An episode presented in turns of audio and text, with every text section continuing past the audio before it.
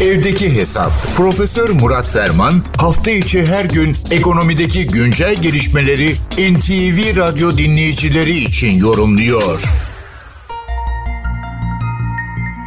Hayatın genel akışına baktığımızda karşımıza çıkan ikilemlerden bir tanesi de hiç şüphesiz gerekenle yapılması gereken, takınılması gerekenle yapılan veya gerçekleştirilendir gerekenle yapılan arasında belirli bir uyumun, belirli bir eski deyimle tesanüdün olması gerekir.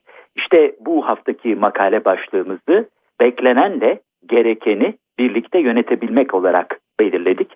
Çünkü Merkez Bankası son kararı ile beraber artık 8 ayda 3650 bipslik yani 36.50 puanlık bir faiz artışı yaparak anlaşılıyor ki bekle gör moduna geçti faizin geldiği bu yüzde 45'lik gösterge düzeyi aslında istenileni, murad edileni gerçekleştirecek mi buna bakmak lazım.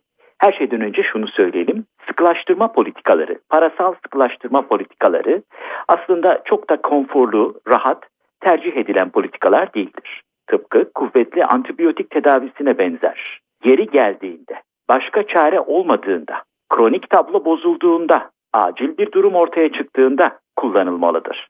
Yerli yersiz kullanılması orta ve uzun dönemde yarar yerine zarar getirir. Üstelik bunu genel tedavi reçetesinin formülünün bir parçası olarak uygulanması ve diğer unsurlarıyla tamamlanması gerekir.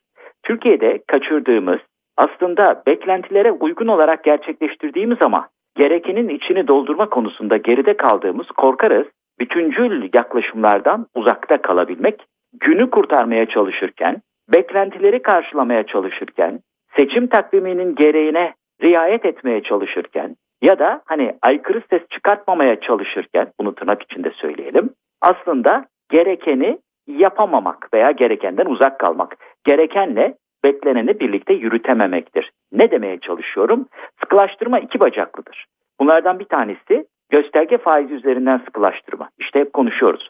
FED faizi ne yaptı? Diğer bankalar ne yaptı? Geçtiğimiz saatler içerisinde Avrupa Merkez Bankası örneğin faizi pas geçti. Aynı seviyede bıraktı. Şimdi bu hafta FED toplantısı var ne yapacak? Bütün bunlar hep konuşulan şeyler. İşte 3600 bipslik bir artış. Müthiş bir artış baktığınız zaman.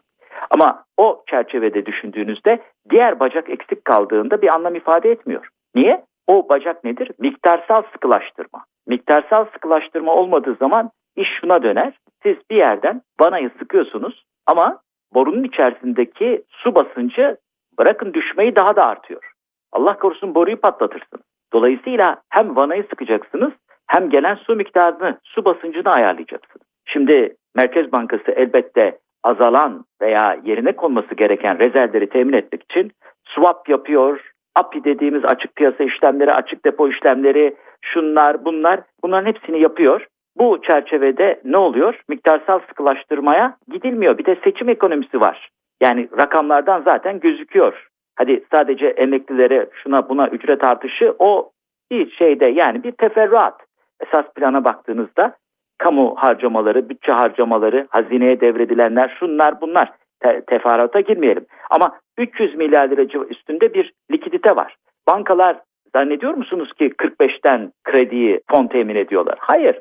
İşte bir, biraz evvel söylediğim mekanizmalar dolayısıyla miktarsal sıkılaştırma yapılmadığı için seçim iklimi de işin üstüne tuz biber ektiği için fazla para var. Fazla para olduğunda ne yaparsanız yapın istediğiniz kadar faiz oranıyla oynayın. istediğiniz sonucu alamazsınız. Hem zaten baştan bir sıkıntı var. O sıkıntıda dolarize olmuş bir ekonomide, çift paralı ekonomide 50 yıldır, 60 yıldır bu şekilde devam eden bir ekonomide paralardan sadece biriyle enflasyon karşısında boynu bükük duran Türk lirasının faiz oranıyla sonuç almanız mümkün değil. Onun için bütüncül yaklaşımlar önemli. Üç bacaklı yaklaşım. Parasal politikalar eyvallah. İki bacağını unutmayacağız.